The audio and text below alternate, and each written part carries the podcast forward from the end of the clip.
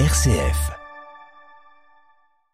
Bonjour, en ce 18 décembre, nous fêtons les Gatien.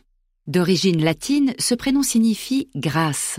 Saint Gatien fut le premier évêque de Tours entre le IIIe et le IVe siècle. Envoyé de Rome par le pape Fabien pour évangéliser la Gaule, c'est un compagnon de Saint Denis et de Saint Saturnin.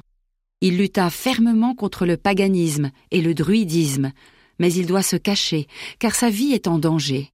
Retiré dans une grotte à Noirmoutier, lieu de la future abbaye fondée sur les bords de la Loire, il continue à chasser les démons et à multiplier les guérisons miraculeuses.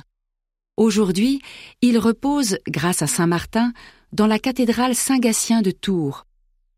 Et nous fêtons aussi aujourd'hui un saint prophète de l'Ancien Testament, Saint Malachie, celui qui annonce la venue du précurseur. Nous sommes au cinquième siècle avant Jésus-Christ, après la déportation à Babylone.